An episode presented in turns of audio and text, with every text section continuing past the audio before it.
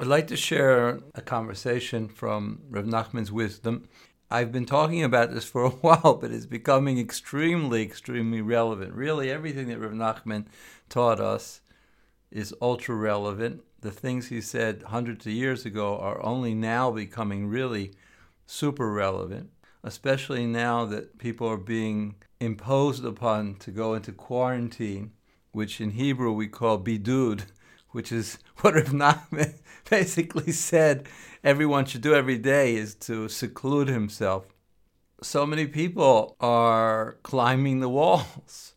The first words of this amazing conversation is the whole world is full of strife. Not just the strife between the nations, which has always been, but even within one country. Now, that's an amazing thing, you know? You ever heard about the Democrats and the Republicans? You ever heard about the strife between blue and white and Likud? But not just that, even the strife inside of one's home, the strife between a husband and wife.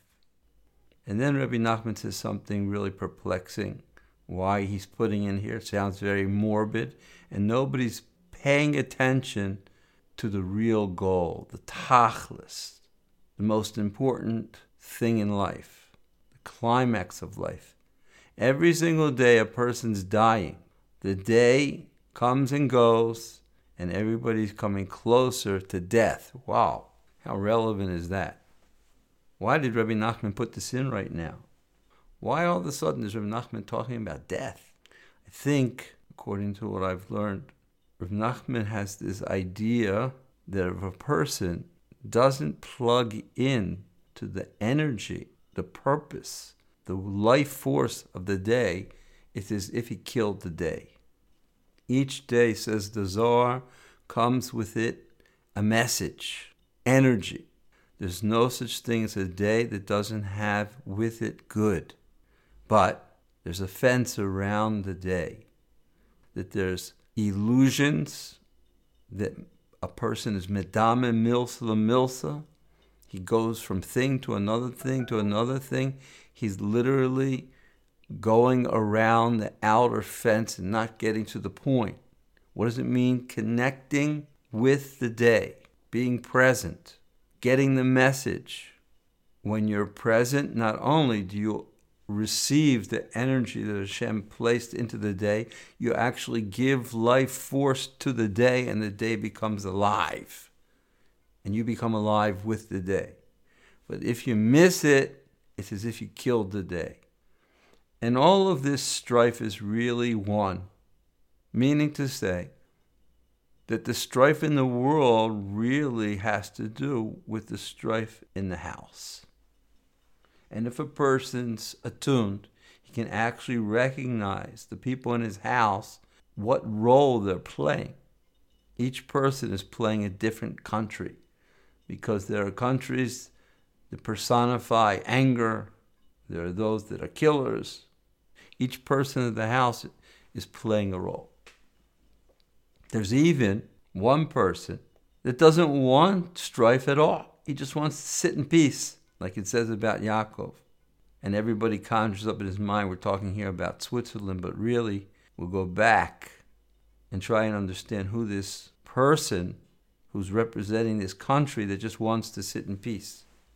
He doesn't want any wars whatsoever. It's the opposite. He would rather bow down and not get involved in any war. But they take him against his will into the war. Now we'll come back to this person. And now Rabbi Nachman gets to the point, to the tachlis. He says, really, every individual is a world unto himself.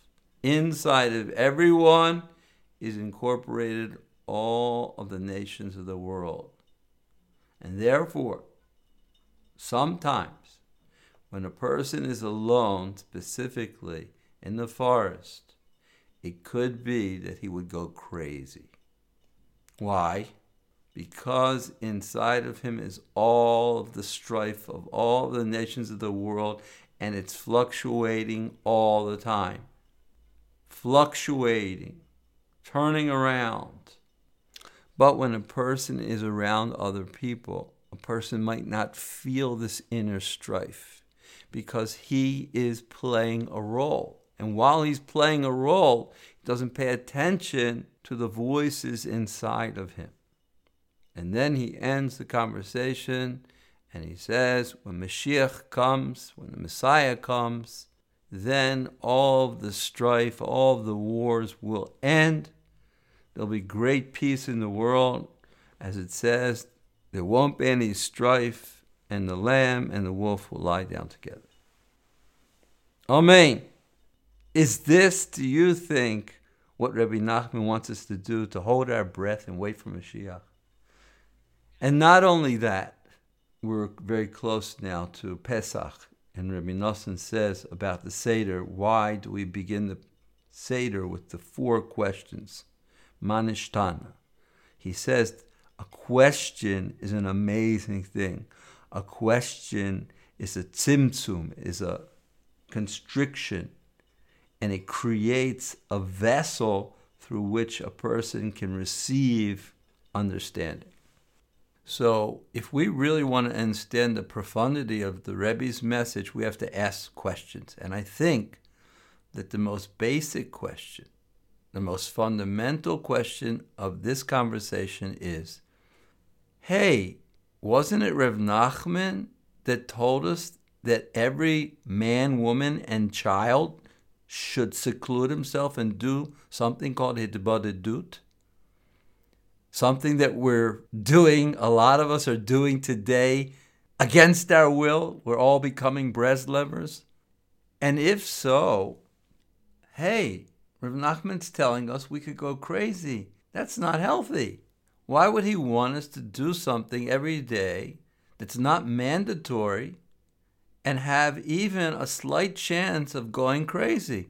That doesn't make sense. That's a question it's possible to say that just like we want every day to get more and more clarity, the more clarity we have, the more we can move towards our goals.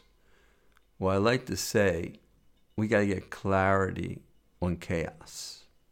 And I think that specifically Rav Nachman wants us to understand how much inner strife is really inside of us and not fool ourselves and think that the strife of the world is really the problem. It's so easy to be distracted by the drama, and that's why in the beginning of this conversation, right after Rav Nachman told us about the strife of the world and the strife of even the family relationships, that people do not pay attention to being present and getting the energy of the day because of the drama that's going on outside and the roles that we play, we're not able to focus on the point. Now the question is okay, if I recognize that I have a lot of inner strife and I have the potential to go crazy, well, how am I going to make inner peace? So now I think we have to go back to this one person who's called the man of peace. Who is the man of peace? As it appears in the conversation, it looks like this person is willing to side with any side, but really, that doesn't help anybody. The war continues. He's dragged into the war. What really needs to happen is that this man of peace has to stand up and take responsibility to make peace. That's not easy. And that's why I hinted to this story of Mordecai talking to Esther, telling her to take responsibility. And really, each and every one of us has a prince or princess inside of us called king or the queen of peace.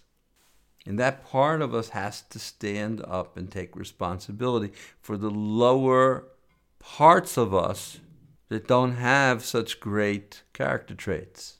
That part of us parallels the Jewish people, the little country that for so long has just tried to survive and now is being pushed into a role of being a leader in the world. Now, one of the most profound things that come out of this conversation is that the strife of the world actually has cosmic meaning.